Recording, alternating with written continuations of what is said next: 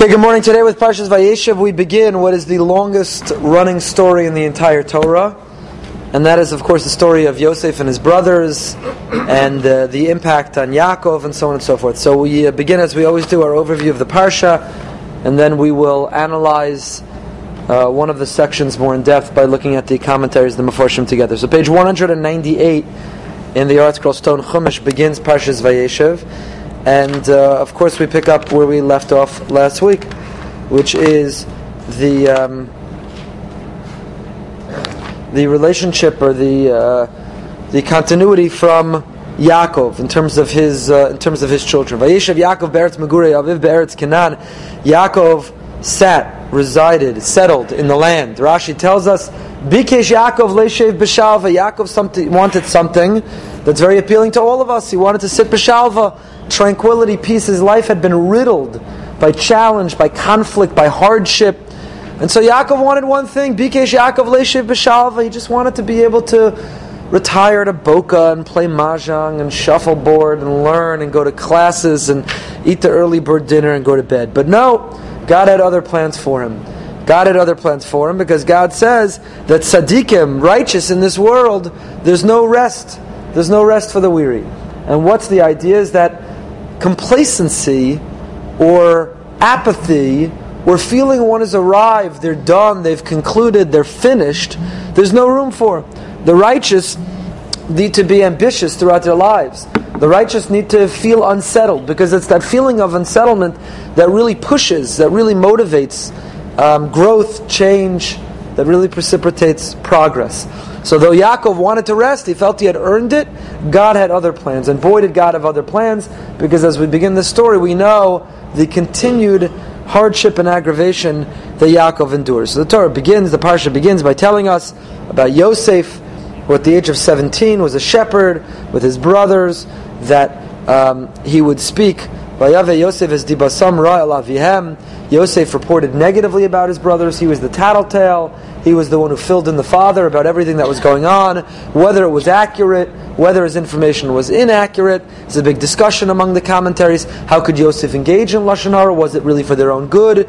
What he reported, was it true? Was it not true? Rashi quotes, he saw them eat Aver Menachai. He saw them eating the limb of a live animal, which is forbidden to Bnei Noach, even if it's one of the Noachide laws. And he saw them doing other things. So the super commentaries on Rashi explain, no, he, he thought he saw them doing that. But really, they were eating after they had shechted an animal. An animal undergoes something called pirkus, which means it um, the death throes. If you've ever seen a chicken shechted, I remember still, I still am traumatized by seventh grade Yavne Academy, Paramus, New Jersey, when a shechet came in and shechted a chicken and we watched it run around the parking lot literally without its head. Because even after the head is removed, there are the, the muscle, the reactions, it continues for a little while. Then we, then we salted chickens, and then I didn't eat chicken for a year. At least a year. I still have trouble eating chicken. Yeah, that was, that was supposed to be educational for us, as if we would ever salt chickens again in our lives. Um, but anyway, um, in any case, uh, called pirkus. So what Yosef really witnessed was his brothers were eating from the chicken after the proper shechita was done, but they were still moving. Uh, the chickens, not the brothers. So he concluded that they were eating Aver Menachai erroneously, and that's what he reported. That's a discussion. Not for now. So Yisrael, Yaakov loved Yosef more than the other brothers. Ki ben zikunim hulo because Yosef was his Ben Zekunim. What does Ben Zekunim mean? The child of his old age. He was the youngest at this time. Benjamin had not yet been born. He was the at, when ya, when Yosef was born. Yosef was the the youngest of the time. He therefore made him a ketonis pasim. He made him a special multicolored coat, as we all know and could sing about. But I will spare you. So the uh, the parsha then goes on that the brothers this incited jealousy. This incited jealousy. The brothers were jealous. Why is Yosef being favored? Why does Yosef have such preferential treatment? It's not right. It was exacerbated by Yosef having these dreams in which his brothers and even his father were bowing down to him, and uh, that aggravated the brothers even further, incited even greater jealousy from them. The two dreams, the mistake was not everything you dream do you need to say, share. Not everything you want to share do you need to share with the subjects of the dream with your brothers, with the obvious interpretations that there would be. In any case, the uh, parsha continues that the brothers go off to um, shepherd Yaakov's flock, and they uh, they seem to disappear. Ya- Yaakov has concern about his sons, so therefore he sends Yosef. Why did Yaakov have concerns? It occurred to me, if you look, we're on page 202. The brothers went to shepherd the flock of their father, where? Why might the father have been concerned? Because of the Because if you remember last week's Parsha, they didn't exactly make good friends in Shechem. Right? Levi and Shimon, in defense of their sister Dinah's honor and dignity, annihilated, decimated the, the people of Shechem.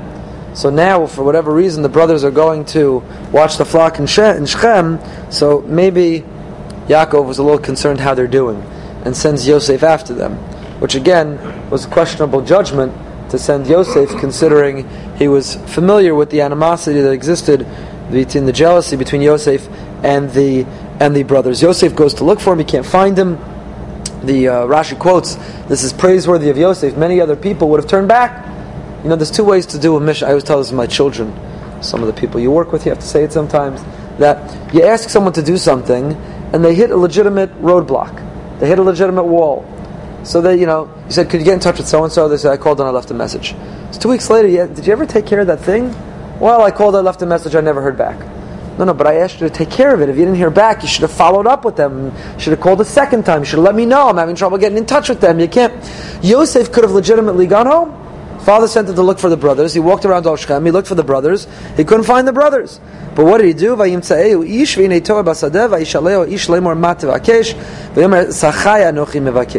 He found someone and he could have gone home and said, "Look, I did the best. I couldn't find them," but he wasn't satisfied by leaving a message. He continued to pursue until he could find them. He asked this man, angel, the man, where his brothers were because he wanted to find them.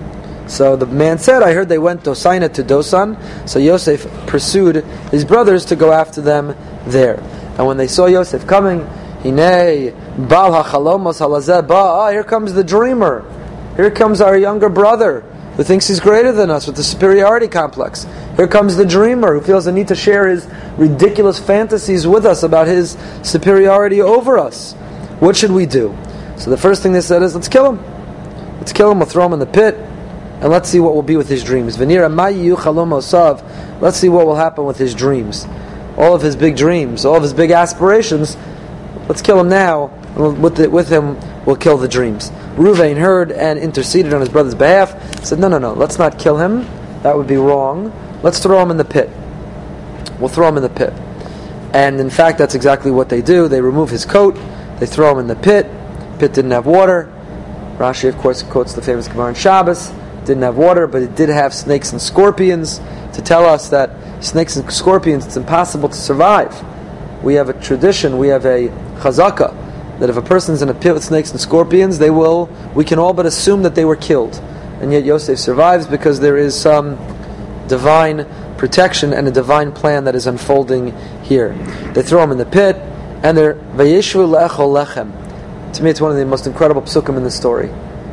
Right? Let's kill him. No, Ruvain says, let's not kill him. How can we ever justify that? How will, how will we live with ourselves if we kill him? Let's throw him in the pit. He'll rot in the pit. We won't actively have killed him. He'll die passively. And, uh, and then uh, that's the plan. What happens next? Someone says, anyone bring the pita and hummus? Time for lunch. There's a pizza store. Shawarma, anybody? What happens next? The Sforno points out in that pasuk how casual they were with the dismissal of their brother. How comfortable they were with the fact that their brother was left to die. Then what do they do immediately? They're not traumatized. It's not that they go home and they can't sleep for a night. Their conscience kicks in. They don't even know what to say to one another. They're trembling from what they just did. No.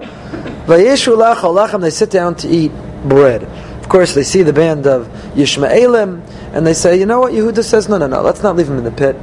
Even then, he's going to die. How will we live with ourselves? Let's sell him. He'll be alive, but he'll be away from us. We won't have to feel guilty that we've killed him, but we won't have to deal with him and his dreams any longer. So, indeed, that's exactly what happens. Reuven returns to the pit. He sees Yosef's not there. He tears his garments. He returns to his brothers and he says. So, what do they do? I think it's fascinating. The text. They didn't tell him what happened. Anyone else notice that? Reuven comes back. He was not with them when the decision was made to retrieve Yosef from the pit and to sell him instead. Reuven sees an empty pit and concludes his brother is dead and bemoans it to the brothers who say, You're right, let's dip the coat in blood. When we dip the coat in blood, our father will believe that he was murdered, he was killed by an animal. What did they fail to tell Reuven? We sold him. They don't update Reuven and what happened in his absence. But in any case, it's reported to Yaakov, he tears his garment, he mourns many years, and uh, the brothers get up, they try to comfort the father, but he's simply uh, inconsolable. And uh, Yosef is sold to Mitzrayim. Ultimately, Psukim go back and forth between identifying these merchants as Yishmaelim, Arabs, or or uh, back and forth as Midanim, as uh, Midianites. Which are they? Rashi says he was sold multiple times. He kept getting resold on the open market until ultimately he made his way down to Mitzrayim, where he was purchased by Potiphar, who was an aide to Paro, who was the Sar HaTabachim. He is the chief butcher in the kitchen of Paro, the king of Egypt. The king of uh, Egypt. We see from here, I've shared this before, Rabbeinu Manoach, one of the commentaries in the Rambam writes, when do we recall this episode of the sale of Yosef and the dipping of the coat in the blood and the report to the father that he was dead? Pesach night. Where on Pesach night do we commemorate this? When do we dip? We dip the karpas in the salt water. Says Rabbeinu Manoach, the word karpas comes from ketonet pasim, ksonas pasim. Pasim karpas. It's the same word. And when we sit down Pesach night and commemorate our exodus from Mitzrayim, we begin by remembering what brought us there to begin with. And how did we descend? Why did we end up in Mitzrayim to begin with? Sinas chinam, baseless hatred. The brothers in Yosef. We begin the Seder with a pledge, with an affirmation, not to repeat the very behavior that landed us into slavery to begin with. And how do we recall it? By eating the karpas, which is commemorative of the Ksonas Pasim. And what do we do with the karpas? We dip it.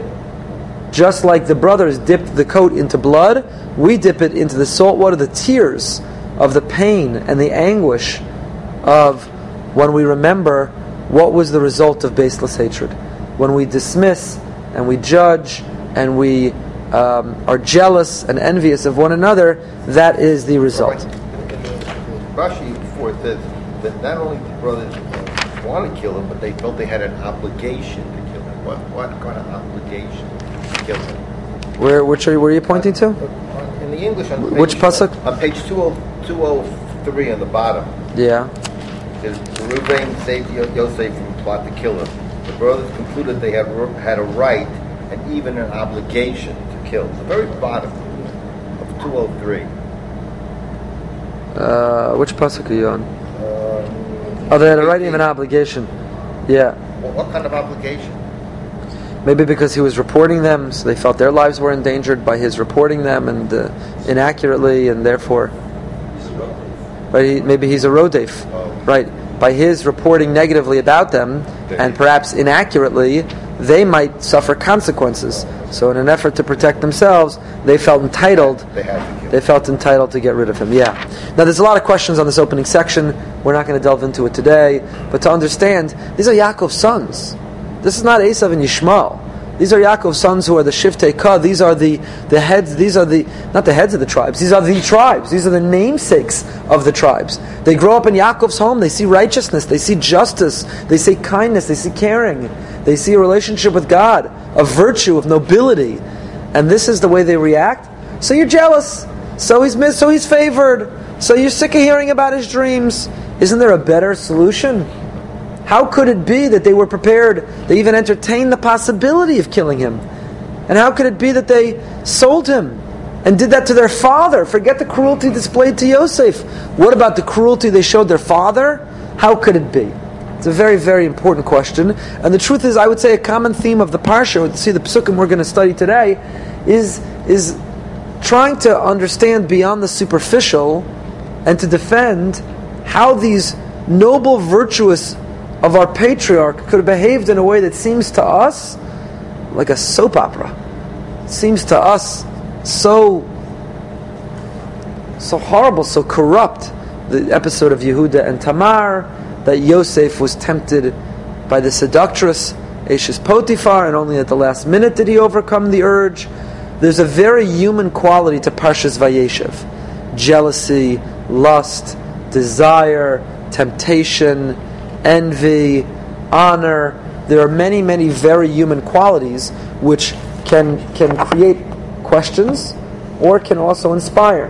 But these are our role models, but to a certain degree, they in fact were very human. Rav Aaron Soloveitchik Zatzal has in his book called, what's his book called? The Mind and the Heart? The Heart and the, I forgot the name of his book at the moment. But Rav Aaron Soloveitchik has a chapter about the battle between Yosef and the brothers was a, a question of philosophy. Yosef versus Yehuda was different approaches to life. And, and it wasn't simply jealousy and envy and honor, but it was really about the continuity from Yaakov. What would Judaism look like? It was a struggle and a debate um, philosophically about what Yahadus would be about. And that's why each felt entitled to, to react so harshly. The way that the brothers treated Yosef, they felt that his philosophy undermined and threatened the continuity of the legacy of their father and grandfather and great grandfather Avraham. Whereas Yosef felt that he was the one whose philosophy represented the true and accurate continuity, and that he needed to do whatever was necessary, and his dreams supported his philosophy. What exactly was that debate philosophically? We'll have to leave for another time. But the next section that continues is the one we're going to delve into specifically, and that is the episode of Yehuda and Tamar. Um, so. Correct, different groups within Judaism today too. We have the notion of dismissing one another, judging one another, the debate about one another. And, and like Yaakov, like uh, rather Yehuda and Yosef, like the brothers and Yosef, each one feels that the other's philosophy threatens the authentic orthodoxy. Do they, don't they? Does it mean that anyone who wants to call themselves Orthodox is Orthodox, even if they have radical different approaches? These are very complicated questions of when you draw boundaries and what are the boundaries and how do you react to someone who you think is outside of those boundaries. And so the, the theme of Parshas Vayeshev is as alive today as it ever was. Have we as a people learned the lessons? That's a big question. Unfortunately, sadly, in many ways, it seems that we haven't. Um, but in any case, the uh, episode of Yehuda and Tamar is next. Those are the psukim we're going to go through more in depth in a moment. It's really unusual. What's it doing there? Smack in the middle of the story of Yosef being sold, which should continue with Yosef being in the house of Potiphar, is the episode of Yehuda and Tamar. Why is it here? Does it belong here? Isn't it the right? Is it in the right place? Those are some of the things we're going to look at in a moment. But Yosef then finds himself in the uh, house of Potiphar. Mrs. Potiphar is a very beautiful woman. She's very attracted to Yosef. Um, Yosef really has nothing to lose. Every time I read this section, it reminds me Yosef had no consequences. He's separated from his father, separated from his family, separated from his value system. What, what did Yosef have to lose by sleeping with Mrs. Potiphar? He's by himself. The world has mistreated him, has wronged him. He's hurt. He's lonely. He's in pain. What did he have to lose? Okay, so she's married, but she's coming on to him, and she's come on to him many, uh, countless times. And Potiphar probably wasn't the most honorable man. Maybe he deserved it. What did Yosef have to lose? And yet he found what can only be described as the superhuman strength to withstand the seduction. And in the last moment, he walks away, she grabs his cloak, and therefore she has evidence. She screams, as many have in the past. When, uh, when she's rejected, she turns the table and says that he, in fact, tried to come on to her. And the consequences for Yosef are that he's thrown into, into prison in prison, he hears the dreams of these two individuals, the Sar HaTabachim and the Sar HaOfim, the uh, the baker and the wine and the uh, wine bearer, and he hears the dreams, and that's how the parsha and that's how the parsha ends. The Medrash actually tells us that when the Jewish people stood at the sea, the Egyptians pursuing them in the back, and the sea in front of them, caught between the proverbial rock and a hard place, nowhere to go so, in what merit did the sea split? Says the Medrash, Arono Shel Yosef. In the merit of the coffin of Yosef. They were carrying the bones of Yosef as he had made his brothers promise that when they would leave Egypt, they would carry his bones. So, in the merit of the bones of Yosef, the sea split. Says the Medrash, how do I know that? Because if you look at the verse in our parsha, it says, page 216, Perak Lamates, Pasuk. Where'd that Pasuk go? Tesvav 15, chapter 39, verse 15. When Yosef is about to give in to the urge to be with the wife of Potiphar, the house is right, and Rashi builds up the drama. I'm not going to because I would blush too much if I described it to you. But the house is empty. Ishes Potiphar puts on her her or takes off or whatever she does. But she she really uh, tells Yosef, no one's home, nobody's coming home. We're all alone. You keep turning me down, but this is the chance. She she does everything from from lighting the candles to putting on the soft music to creating the environment that she's going to get Yosef. And Yosef is about to give in to that urge, has nothing to lose. And why not? And what happens?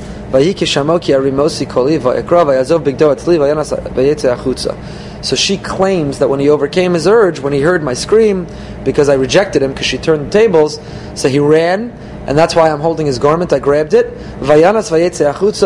and he ran. He fled. Vayanas, where else do we see that word, says the Medrash? What do we read in Az Yashir? Vayanas Sayam.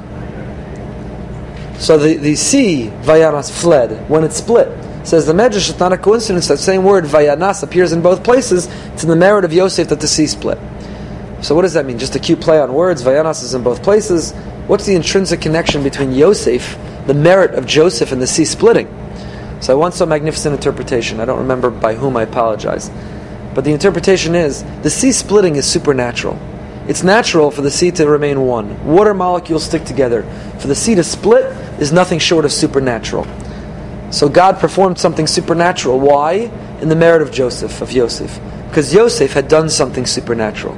The natural thing would be to give in to one's urge. The natural thing would be to fail the test and for him to have slept with the wife of Potiphar.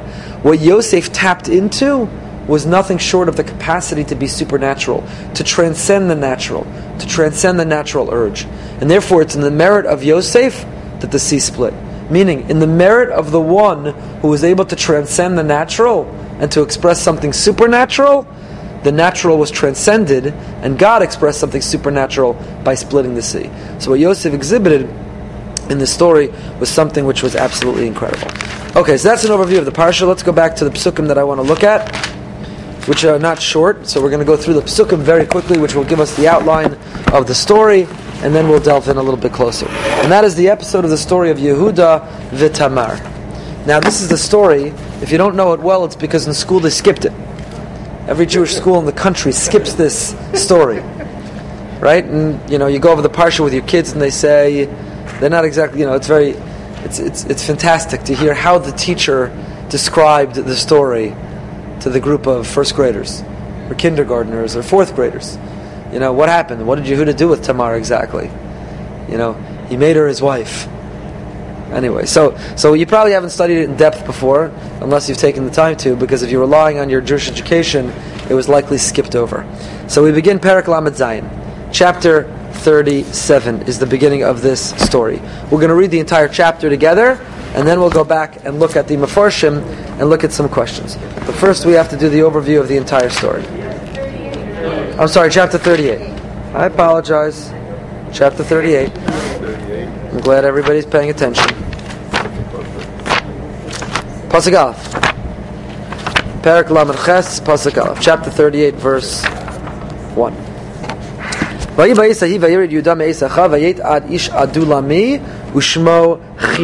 It was at that time. It was at what time? We'll have to come back to that.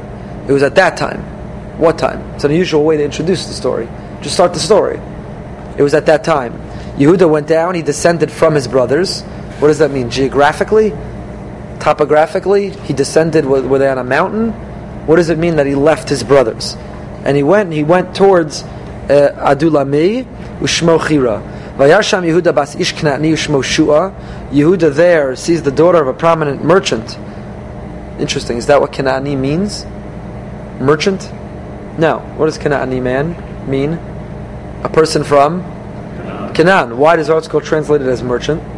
Because it's relying on commentaries who say Canaani in this context doesn't mean a citizen of Canaan. Why could it not mean that?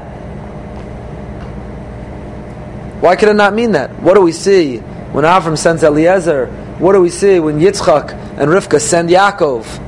What must it be when Yaakov's son Yehuda is looking for a wife? What were they all warned? Do not marry a woman from Canaan. Canaan have in their DNA something immoral, corrupt, unethical, something that is so inconsistent and incompatible with Judaism that they were instructed not to marry a woman from Canaan. So it can't mean that Yehuda sees a man from Canaan and wants to marry the daughter. So therefore, many Meforshim explain in this context, Canaan is a merchant.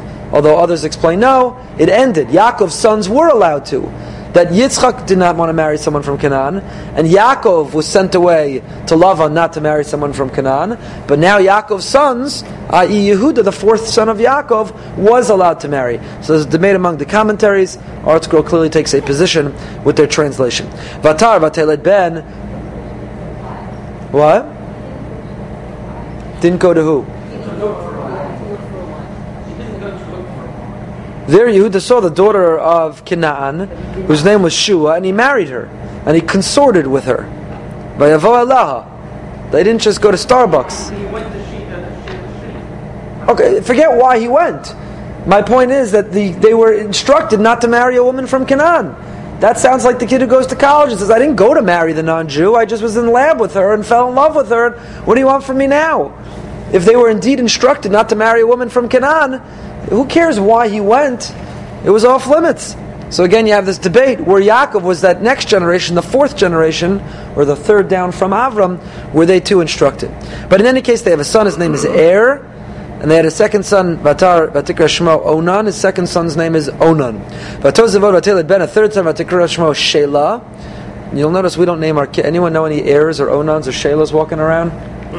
We'll get into why in a moment. There's a good reason. When she gave birth to the third son, Shelah, it was in Chsiv when she gave birth to him. So now Yehuda found a daughter-in-law for his son Er, Ushma Tamar. We do have the name Tamar. I have a little Tamar Allah.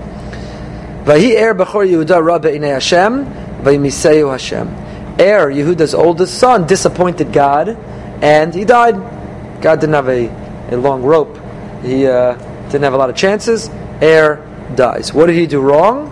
Torah doesn't say explicitly. We'll see.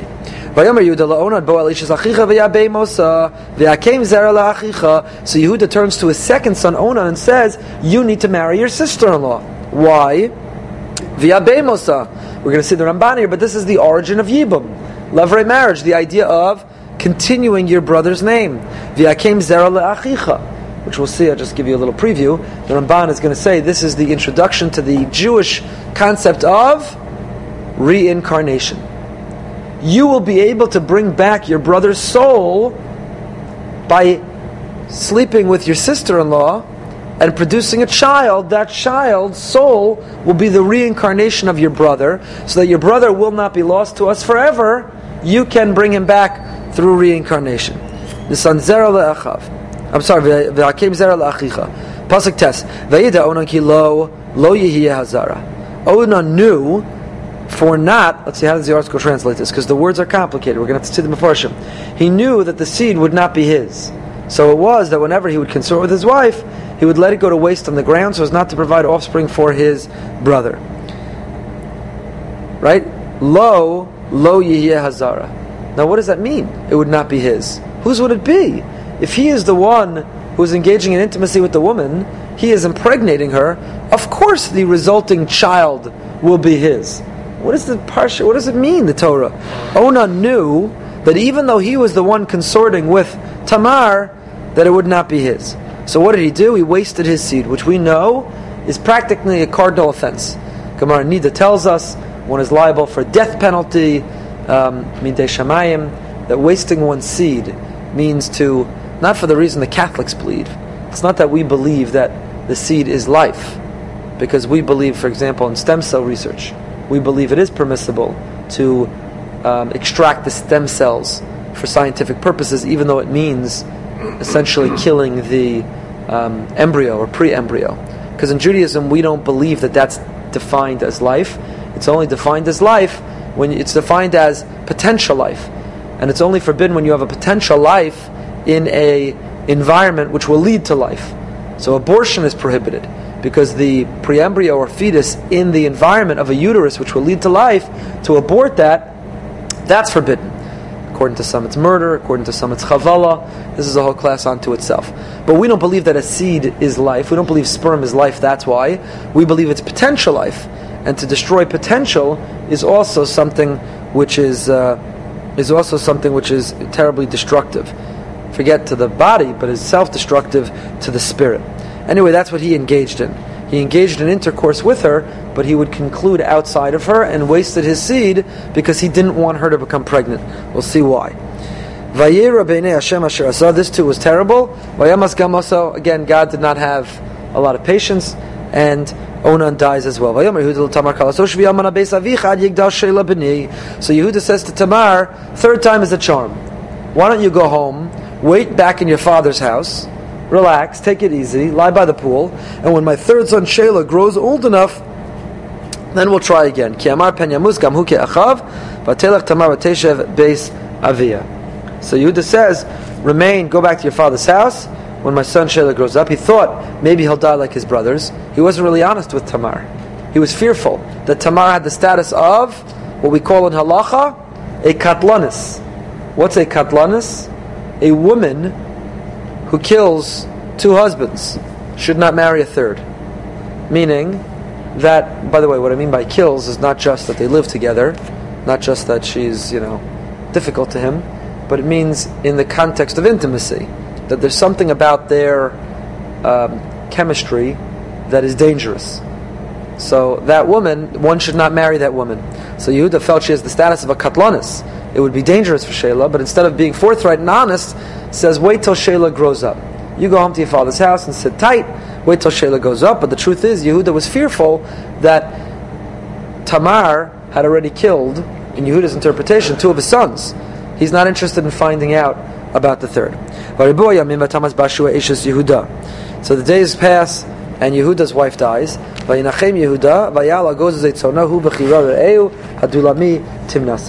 So Yehuda was consoled, meaning he was he had been comforted by the loss of his wife, and he went up to see what was happening with those who shear his sheep. He and his Adulamite friend Chira, who we saw, who was his father-in-law, they went to. I'm sorry, not his father-in-law. That was his friend at the beginning of the parak. They went to Timnah.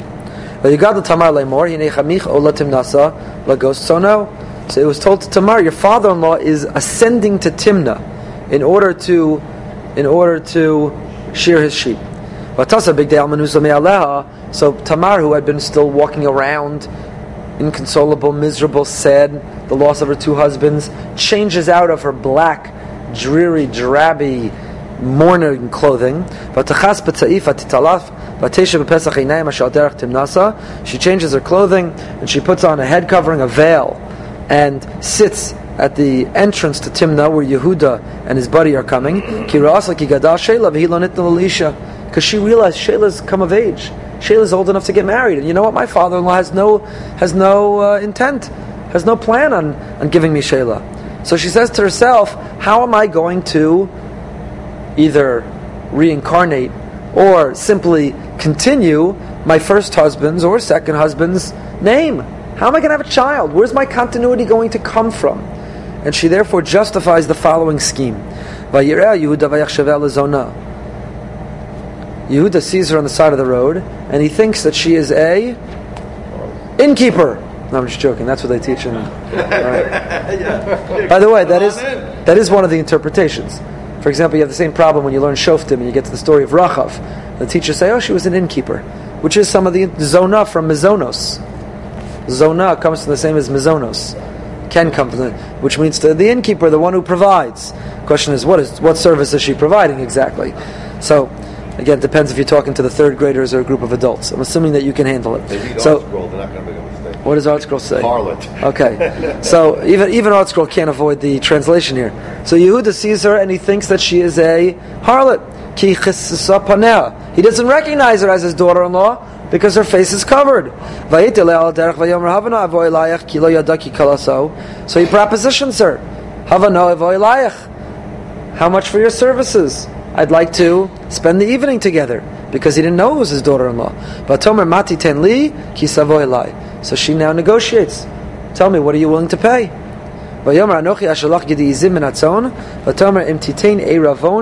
Ad. So he says, I'll get send you a kid from my goats. I have my animals; they're not with me right now. I'll wire you some money. I'll send you a goat later. She is a shrewd businesswoman negotiator. She says, "Nice, imtitain eravon ad shalchecha." But since you can't pay me right now, I want some collateral. Leave me collateral. Leave me a deposit until you can send me my compensation. So he said, "What would you like as collateral?" But Thomas she said three things. Fascinating. We'll see the Kli Yakar. Why three? Why not one? And why specifically these three? What did she want? chosamcha, your seal, your signet, upsilecha, and your garment, umatcha sher biyadecha, and your walking stick, your staff, vayiten la, and I guess he, she was really beautiful. He was really interested. He didn't negotiate and said, "I'll give you two or three or one or three. He says, "No problem. Here's all three. Let's get started." And he must have been very virile. She was very fertile, and the evening concluded with her becoming pregnant.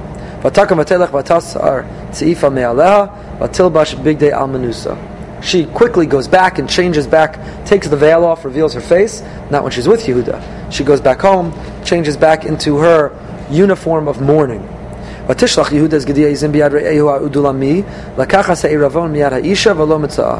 She, Yehuda, I'm sorry, goes and now it's time to. Yehuda acts very honorably. We'll see for the Rambam, that's the purpose of the story. Really, the Rambam turns the whole thing on its head. Very different than the way we've classically studied this. But the Rambam says Yehuda doesn't act dishonorably. Yehuda acts incredibly honorably. Why? Yehuda, if he was dishonorable, could have cheated her out, could have never paid up, could have forfeited his items. What does he do? he quickly goes to pay up. His Adulami friend who's still with him, he sends him to go find the harlot and and to retrieve the three items of collateral that he had left. But the buddy can't find her. Why can't he find her? She changed her clothing. She went back to her father's house. She's no longer on the side of the road.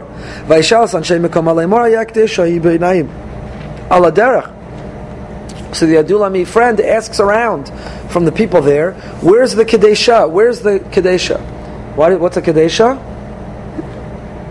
A prostitute. Why is a Kadesha called? Not the word I would have chosen for prostitute. The word Kadosh, holy. What's the connection? Total elsewhere, by the way, in Acharei Mos. We read on Yom Kippur Mincha when it talks about the forbidden relationships. Talks about the, the, the forbidden relations with the Kadesha.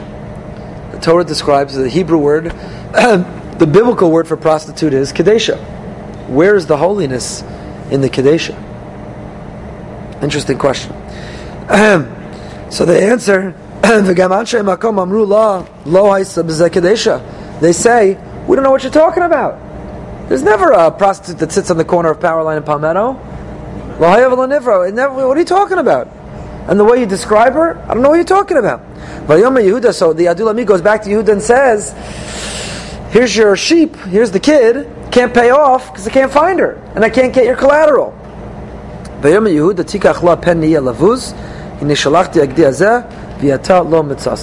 Let her just keep them, lest we become the laughing stock. I really sent her this kid, but you couldn't find her. The Rambam Mosi says, this is very admirable. Yehuda could have kept pursuing to find her, could have put an announcement, but he chooses not to. He forfeits his personal items rather than continue this conversation, which again on the surface looks like it is his own self interest.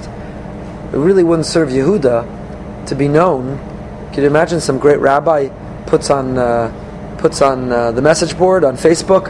I'm looking for the prostitute because I haven't paid her and I still want to pay her. So if anyone knows where the prostitute is, so I could pay her and get back my down payment. So at first glance, Yehuda doesn't pursue this because of his own self-interest. We'll see the Rambam has a very different spin on it. Three months pass, not really three full months. Rashi tells us that most of the first month and the whole middle month, and a little bit of the third month. So it's not really three full months, but three months pass. Says, you know, your daughter-in-law, the one that you sent back to her father's home and said, wait for Shelah, your third son. Did you hear the news? She's pregnant. That prostitute, that harlot, that, I won't use the woman. Did you hear? She's, she's pregnant. Vayomer Yehuda, and how does Yehuda respond? With indignation. Hotziyua? V'sisaref. Take her out, burn her at the stake.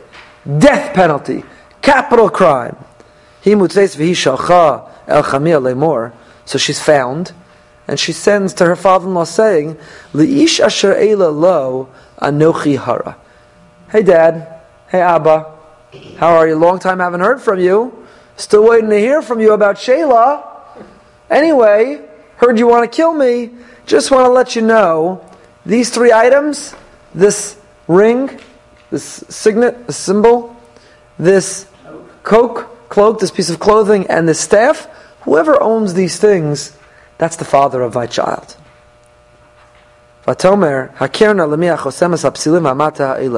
Do you happen to recognize them?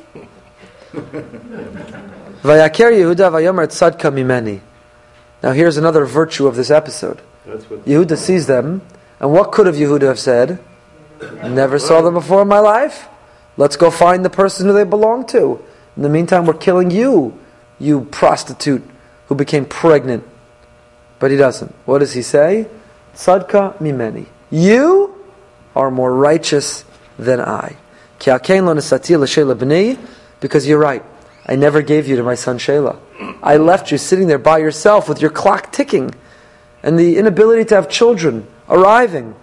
For yasaf od What does that mean? Did he continue to remain married to her now, his former daughter-in-law? Or did he never, was he never intimate again? We'll see. A lot of things I keep saying we'll see, and we're running out of time. She was pregnant, and she had twins. When she gave birth, one stuck out its hand. They tied a string around the one who extended its hand in birth first to say this is the eldest.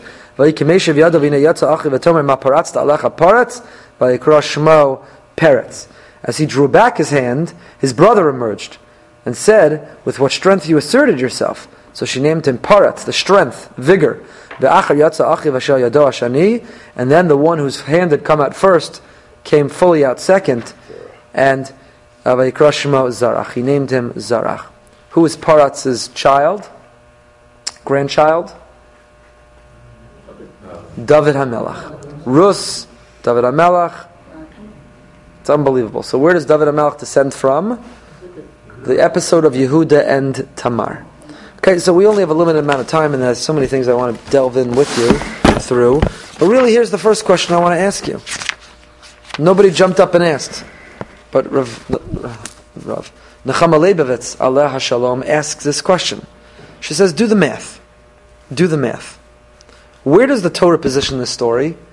In between the sale of Yosef and where do we pick up the story? Yosef in the house of Potiphar before he's thrown in prison and so on and so forth. How long is Yosef separated from Yaakov? The entire time that Yosef, the time between when Yosef is sold and when Yaakov arrives in Egypt. How long? How many years? 22 years. 22 years.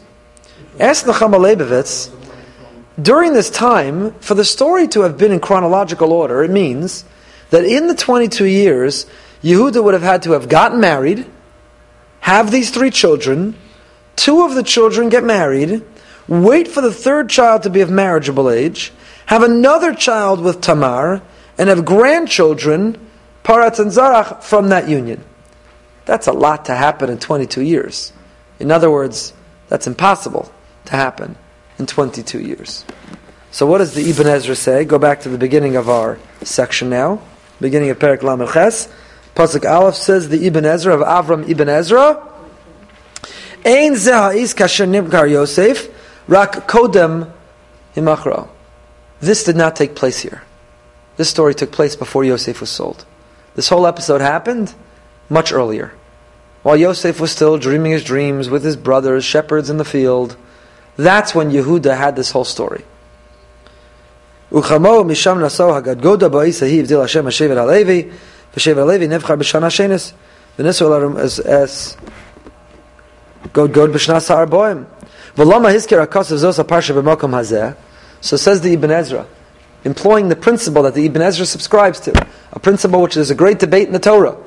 Yesh muktam ma'uchar b'Torah, ein muktam ma'uchar b'Torah.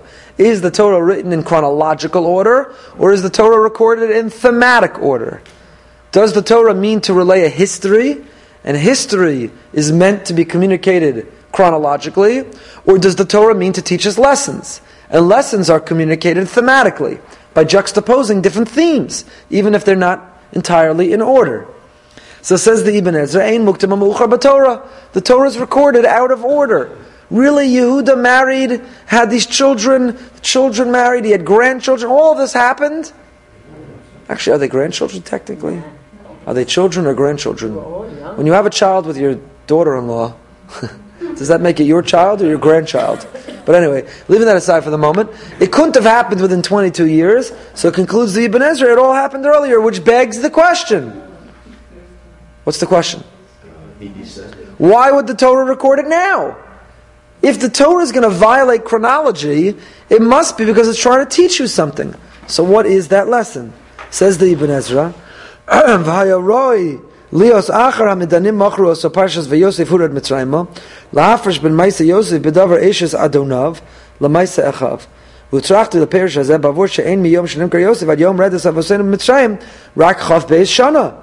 he asks the question, how could it be? He doesn't really provide, really doesn't provide the question. The Ibn Ezra and the Ralbag conclude that the story really took place prior to the sale of Yosef. Ein muktam. So why is it inserted here? Says the Ibn Ezra, in order to, to separate between the despicable behavior of Yosef's brothers in their plot against him and the dignified behavior of Yosef in his refusal to sleep with the wife of Potiphar, to separate between the despicable behavior of the brothers and the noble, virtuous behavior of Yosef, we insert this story here.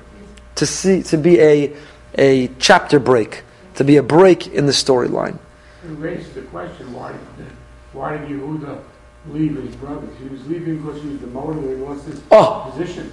So oh, so that's how Rashi interprets it. Rashi disagrees. Now let's see Rashi. If you look at Rashi, Pasuk Aleph, Laman ismacha parsha zulakan v'hifsik v'parsha senu shel Yosef. Why is this inserted here? It doesn't seem to make sense, even without the question of the timeline. Twenty-two years is too short for all of that to have happened. Still, you started a story, continue the story. Why do we insert this here? Says Rashi, L'lamed shehuridu echav migdulaso kishero b'tzoras aviyim. They came back to the father and they saw how sad, the anguish, the pain they had caused their father by telling him that Yosef was dead. So they Amr, they said, Ata amarta lamachro, ilu amarta lahashivo, hainu shomim lacha. They turned to the brother Yehuda and said, This is your fault. Because you're the one who said, Pull him out of the pit, let's sell him. Had you said, Pull him out of the pit let's bring him home, he learned his lesson, we would have listened. We would have gone along with it. So why is our father suffering and why are we all miserable? It's all your fault. So Yehuda had lost his distinguished position. And because Yehuda had lost his distinguished position, that's what led to this story. Vayered Yehuda me'esachav. Yehuda descended from his brothers. It means he descended from his position of leadership from his, from his brothers. That's what the uh, Sforno says also. Look at the Sforno. But also, as much Nimker Yosef l'Mitzrayim b'sibas eitzas Yehuda, sha'amar l'machro v'lo amar la'shivo, sikas aviv, chala Yehuda, prima alalav, v'holid shnei b'nei maves v'nishar sugo mishnehem. Says the Sforno, it happened exactly here. Because Yehuda neglected to show leadership, to bring his brother home, he suffered the same way his father suffered. That's what the Sforno says. This is God's midah keneged midah. Yehuda could have spared his father's pain by bringing Yosef home. Instead, his father Yaakov felt unimaginable pain from the loss of his precious Yosef. What was the midah keneged midah, the measure for measure for Yehuda? Lost two sons. He lost two sons. You caused your father to lose one son, you've lost two sons. And they're not coming back. even though Yosef has the possibility to come back. So the Sforno believes that this is in the right place. The story took place here. Ah, how does he fit it within 22 years? How is the timeline possible? I don't know. But according to the Sforno, according to Rashi, also it happened here. Yes. did know wasn't so why didn't Yitzchak alleviate his son's uh, distress and tell him that? Because Yitzchak understood that if God wanted it to happen this way, God did not want him to reveal it. So Yitzchak, it says, cried for the pain of his son Yaakov, but he didn't mourn because he knew Yosef was alive. But yeah. So again, the Sforno thinks it's in the appropriate place. Rashi agrees it's not in the right place. Rashi is giving the reason, given that it's in the wrong place, why have it, why have it here? Why have it here?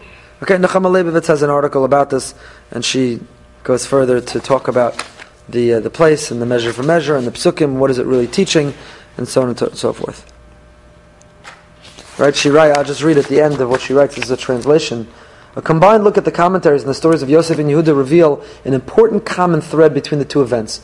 Both stories must be viewed from both the human and divine perspective. Each story involves a drama in which human frailty leads to tragedy and confrontation with that frailty leads to regeneration. In both stories as well, the human drama unfolds with a larger picture that is driven by a divine plan. As such, we can understand that ultimately from these two episodes emerged the two redeemers of Israel, Mashiach ben Yosef and Mashiach ben David come from these two stories. So what, what Nechama Leibowitz is saying is, in both stories, there's descent and then ascent. Yehuda gives in, or Yehuda mistakenly is intimate with Tamar, but then he ascends when he says Tzadka mimeni, and he admits you are more righteous than I. Yosef descends when he's about to give into the temptation, but then he overcomes it when he flees. Vayana sachutza when he runs out. And because both of these individuals showed the capacity to overcome, to fall, and then to get up, therefore, Mashiach, the two themes of redemption, Mashiach ben Yosef and Mashiach ben David, come specifically from these two individuals. So that's how Nechama Leibowitz understands this being out of out of order. Let's look some more at more Mefarshim. I, you have another hour to spend with me? Yes, sure. I give out. We don't have nearly enough time. Ugh. Nearly enough time. Okay, maybe we'll try to fly through it quickly. I was going to study the Ramban with you. Bas Ish Kana'ani. Is this a real Kana'ani, not a real Kana'ani? The Ramban goes through by quoting the Medrash Halacha, the different Tanaim. Was she Kana'ani, not Kana'ani? Were they warned on not Kana'ani or not? The Ramban is an important Ramban about, um, about uh, Er, the name, Er and Onan. What do these mean? Uh, there was some prophecy. These names were prophetic in terms of their demise and what would happen, but we don't have time to go through those Rambans either. This is an important Ramban. Pasaches, what I told you about the Yibum and reincarnation. Haben Yikar Hashem Ames Lashon Rashi. The einze emes. Ki b'mitzvah sator nemar gam ken yakum Hashem achiv ames v'lo yimcha shmom Yisrael ve'ina yaveh mitzvah likr levno k'shem achiv ames. Ishes machlon kanisi lakim mimachav lo machlon. So Rashi says, why did Yehuda want now Onan, the second son to marry Tamar, to have a child? They would give the same name. They would name their kid heir after the first son who died. Says the Ramban, not true. The idea of giving a name doesn't mean literally the same name, it means the family name. And where do you see that? From the case of Rus and Boaz, where there's a case of, of Yibum, but the name that was given was Ovad and not Machlon. The idea is continuity. The idea is not specifically to give the identical name. Va'od says the Ramban, Sha'amar vayida onan ki lo, lo yihazara, mahara shetavo alav, ad ki yish chazara mi paneha, im yikra shem beno kishem achiv hames. B'nei adam es avam lasos kein. Why did Onan resist? Most people love their brother. They're eager to, continue their brother's name. Why didn't Onan embrace the opportunity to continue his brother's name?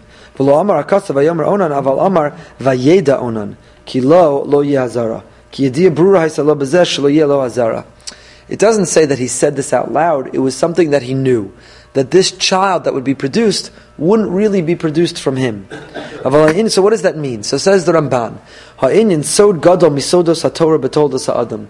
This is a great secret. This is one of the mysteries. This is one of the mystical ideas of Torah. And it's understandable to those to whom God gave eyes to see and ears to hear. The great wise ones before the Torah was given knew there is a great accomplishment with the marriage of the brother. We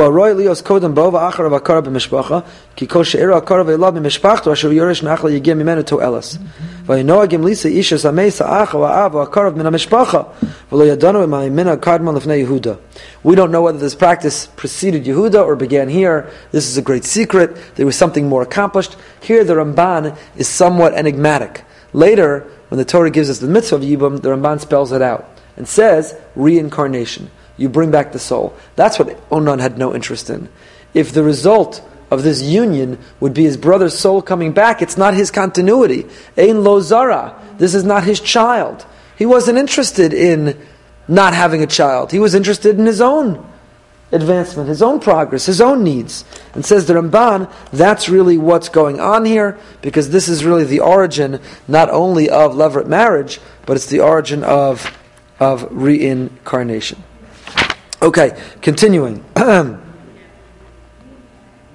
Ramban also says, Vayala goes so no. When Yehuda goes up on the mountain to see about the shearing of the sheep, and that's when he encounters Tamar and he thinks she is a woman of the street, says the Ramban, Haya Ola Sham Tamid Lisnachim Shishim Lebabatzon Vayishkach Resho.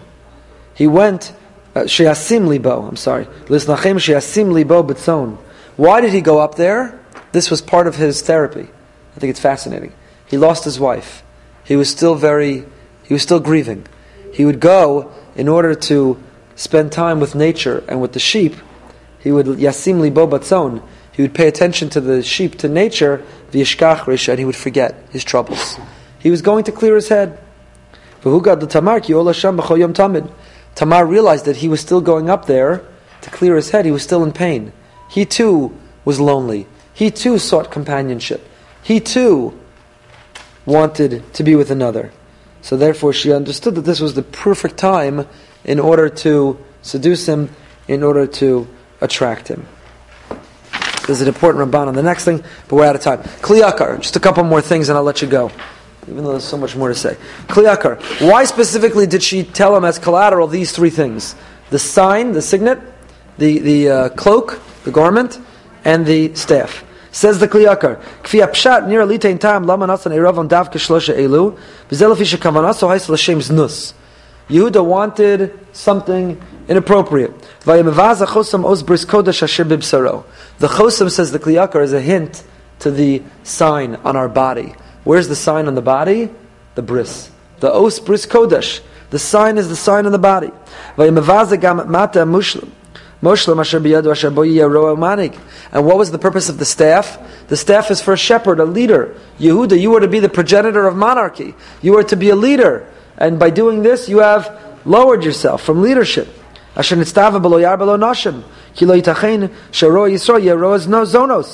The, the shepherd of Israel can't be a shepherd of harlots. And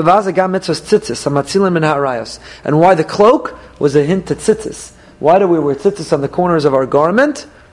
Urisim also zachartim because you're supposed to see them and remember lo sasuru levavchem. Don't give in to your lust and desire and temptation of your heart and of your eyes. So the Kli Yakar is a long Kli Yakar here. It's worth seeing, but says that Tamar was implicitly giving mussar to Yehuda. You've just engaged me in this activity. Leave me your sign because you violated your bris. Leave me your cloak because you failed to see the message of tzitzis, and leave me your staff because you've compromised leadership, being a shepherd, by engaging in this activity. And he says, Maisa Avos Simon Levanim, that uh, this story tells us a lot about the, uh, about the failures of the Jewish people throughout the millennia. The Ram, I've been hinting to the Rambam. Rabbi Moskowitz, yeah. I'm sorry, can you give me 60 more seconds? I'm so sorry. The Rambam turns this. He's on his telephone. Okay. The Rambam turns this whole thing on its head. We begin this by not beginning to understand. How in the world Yehuda, Yaakov's son, sleeping with a prostitute? What in the world is going on here? What in the world is going on here? How is it possible? So the Rambam tells us he didn't do anything wrong. Says the Rambam, the first halach in Hilchos Ishus. Kodem and Torah yadam pogei isha b'shuk imratza hu v'hi lisa oso machnisa beisa u boelas beino levein atzmo leisha. Kevin shenat in Torah Tzav Yisrael shem yirtza ish lisa isha yikana yikana osa b'tchila b'fnei edem v'achar kach and so on and so forth. Says the Rambam, before the Torah was given, there was no institution of marriage. If it was two consenting individuals, it was permissible for them to be together. So Yehuda Taka was lonely. His wife died. He didn't have companionship. He didn't have physical companionship. And because it was consenting, yes, he gave her these gifts. Maybe that was noble. Maybe that was virtuous. He wasn't paying her as a harlot. He was treating her properly. So to say, took her out for dinner, wined and dined her. Left her these, made her a promise. I'm going to share a, a kid with you, a goat with you. Here's the get collateral. So for the Rambam, first of all, he, Yehuda wasn't violating the halacha. Ah, we have a tradition that our patriarchs kept all the Torah even before it was given. Let's leave that aside for the moment. We have that tradition with Avram, Yitzchak, and Yaakov, not necessarily with Yaakov's children. But according to the Rambam, Yehuda didn't violate a law. Two consenting adults engaged in consensual relations, and he treated her well. He wanted to give her something nice, a gift, to remember this lovely evening they spent together. Yehuda did nothing wrong. Not only did Yehuda technically do nothing wrong, says the Rambam in Moreh Nevuchim, not in his Mishneh Torah, even further. Says the Rambam, Yehuda is really the praiseworthy one of this episode. Why? Because why does Yehuda, when he wants to collect his collateral, which he was entitled to get back, and he can't find her, there was nothing wrong with continuing to look. After all, he had done nothing wrong and he deserved his collateral. But he realized, the Rambam writes, that to speak about the fact that he had slept with this woman, to pursue finding her, put it on Facebook or, or to put it on, uh, on, uh, on the message board, it's not modest. And therefore, the Rambam praises Yehuda that in his observance of modesty and forfeiting his property, the collateral, wow, Yehuda put modesty ahead of getting back, retrieving even his own items. So the Rambam sees in this story not only not a question on Yehuda, but really sees nobility in Yehuda. That first of all, Yehuda did nothing wrong, he treated her well. Second of all, because he was so modest and committed to the principle of modesty, he was willing to forfeit his own collateral, his personal objects, in order not to talk about this relationship publicly. And of course, lastly, when he recognizes, so what's the tzadka mimeni? You're more righteous than I. What he realizes is that, that he had told her, my third son is going to be for you. And he didn't make good on that promise. And that's when he shows great honor by saying, Tzadka mimeni, you are more righteous than I. You deserved for me to be honest with you. If I had no intention of sharing my third son with you, I should have told you. And if I did have the intention, then I should have shared him with you. And the fact that I didn't, you are more righteous than I. We, by the way, are called Jews. We're called Yehudim because we are the offspring of Yehuda. We too have the capacity to recognize when we're wrong. We too have the capacity to admit a failure of our way where we went wrong. You could read more about this. There's an article by David Silverberg, who is in Gush Etzion, who talks more about the Rambam's perspective on Yehuda V'Tamar. It's a very different view of the entire storyline.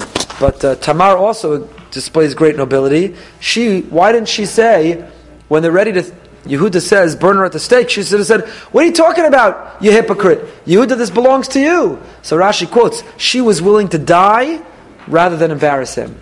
Rav Asher Weiss in his Minchas Asher asks, she was pregnant. It's one thing she was willing to forfeit her own life. She was going to kill those two children, the twins, in order not to. What gave her the right to kill her two unborn children in order to not embarrass Yehuda? Is it really true you're allowed to die? Is it a halacha? Is it just a nice thing? So Rav Asher Weiss talks about that. There was a lot more to talk about. We are very out of time. I apologize for going late. Have a great week.